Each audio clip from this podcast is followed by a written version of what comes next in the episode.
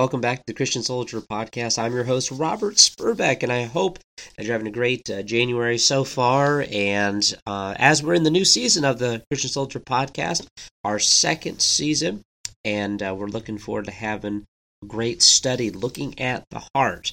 If you're new to the Christian Soldier Podcast, you've never tuned in before, so what is the purpose of this podcast?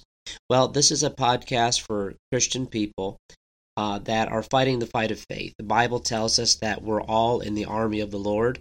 Uh, talks to us about the uh, the armor of God and how we need to have the mindset of a soldier, and that there are spiritual battles that we face uh, in our own lives and on behalf of other people, our families, uh, those that we love and care about.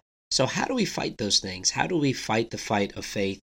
Uh, how in the world do we stay fit as a soldier? That is what the purpose of this podcast is.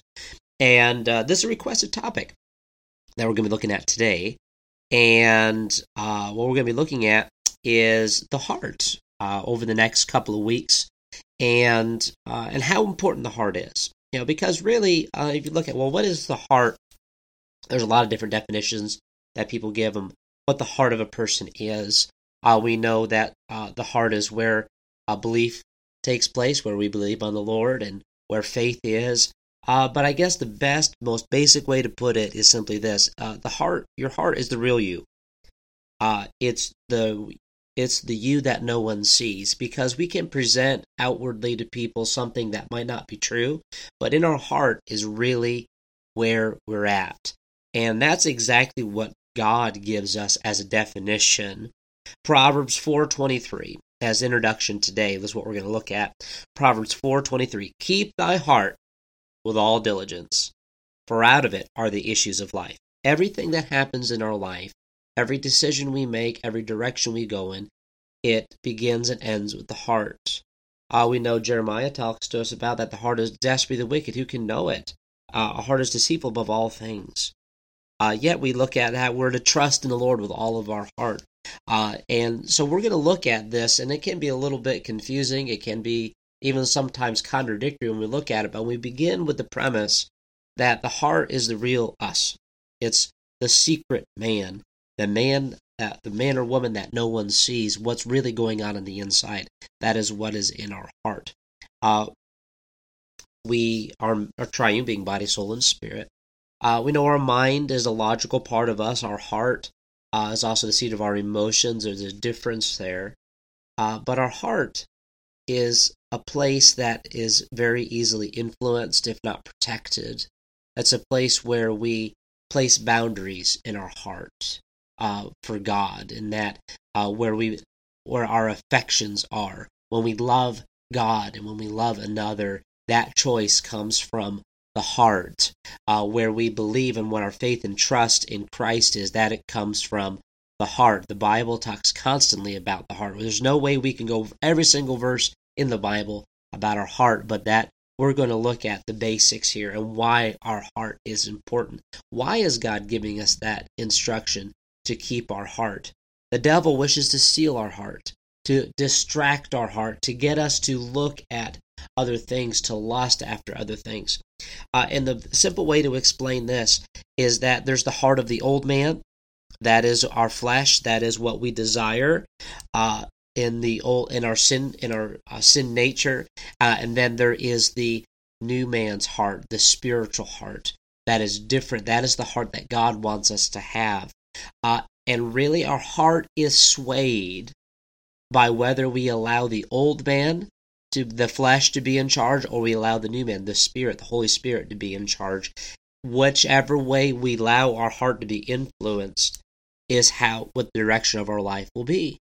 If we influence our heart with the things of the flesh and we allow those things, we allow our heart to go in that direction, then our life will be full of misery and full of de- depression and will be full of uh, uh, unfulfillment.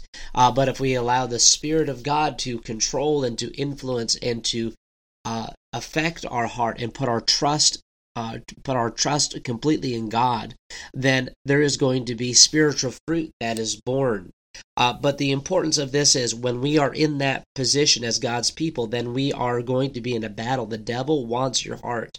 The devil wants your uh, wants your affections. The devil wants control of you. That is why this verse says, Keep your heart. Be careful what you allow into your life. Be careful what you allow into your heart. Be careful what you allow to put your affections on. And Jesus spoke often of that, that our affections should not be on this earth, but on this earth, but should be in heaven. Uh, for whatever, uh, for where our treasure is, there will you what your heart be also. What we value, what we put our affection on. And that is exactly what we're going to be looking at. So I want you, before we get into next week's episode, I want you to do something. I want you to go through a mental list in your mind to categorize what is it that you value most in your life. I know some of us was well, of course, God and our family and uh, the Bible and other things, but let's just be honest here. There might be some that answer that question, not answering it, any of those things I just mentioned. But identifying, being honest, not being what you want your heart to be, but what it truly is right now. What has the most value to you? What is your treasure? What do you treasure most in your heart? What is it that uh, when you are uh, uh, when you when you want to spend time and when you want to get what you put affection towards, what is a treasure to you? What do you treasure? that will define what heart you have. If you have a heart that's controlled by the lust of the flesh, or if a heart that's controlled by the spirit, because those affections create fruit in your heart. And we're going to look at some of those. We're going to look at the fruit of good things, also we're going to look at the fruit of some bad things and how we can protect against those things, how we get those things out of our heart. And so I want you to think on that because we need to be keeping our hearts safe and protected. There needs to be boundaries in our heart so that we can continue to serve God effectively because the devil takes out many a soldier for him. The devil takes out many a soldier for the Lord Jesus Christ through the heart and through turning the heart against God and against the battle and to making uh, to making that person a pawn in his hand and the devil loves to do that and we see that a lot today but how do we defend against that that's what we're going to be looking at over the next couple of weeks but let's do an inventory today. Think about what do I really treasure? What is really important to me? And let's be honest, are we do we have protections up for your heart? Ask that question too. Do I have protections? Do I protect my heart against things? I'm not going to go in this direction because I know my heart will be affected. Uh, Jeremiah said, My eye affected my heart. My eye, my eye had affected my heart. What we see, what we allow in, affects our heart. And so let's ask that question. Two questions. Homework this week. Number one, what do you treasure?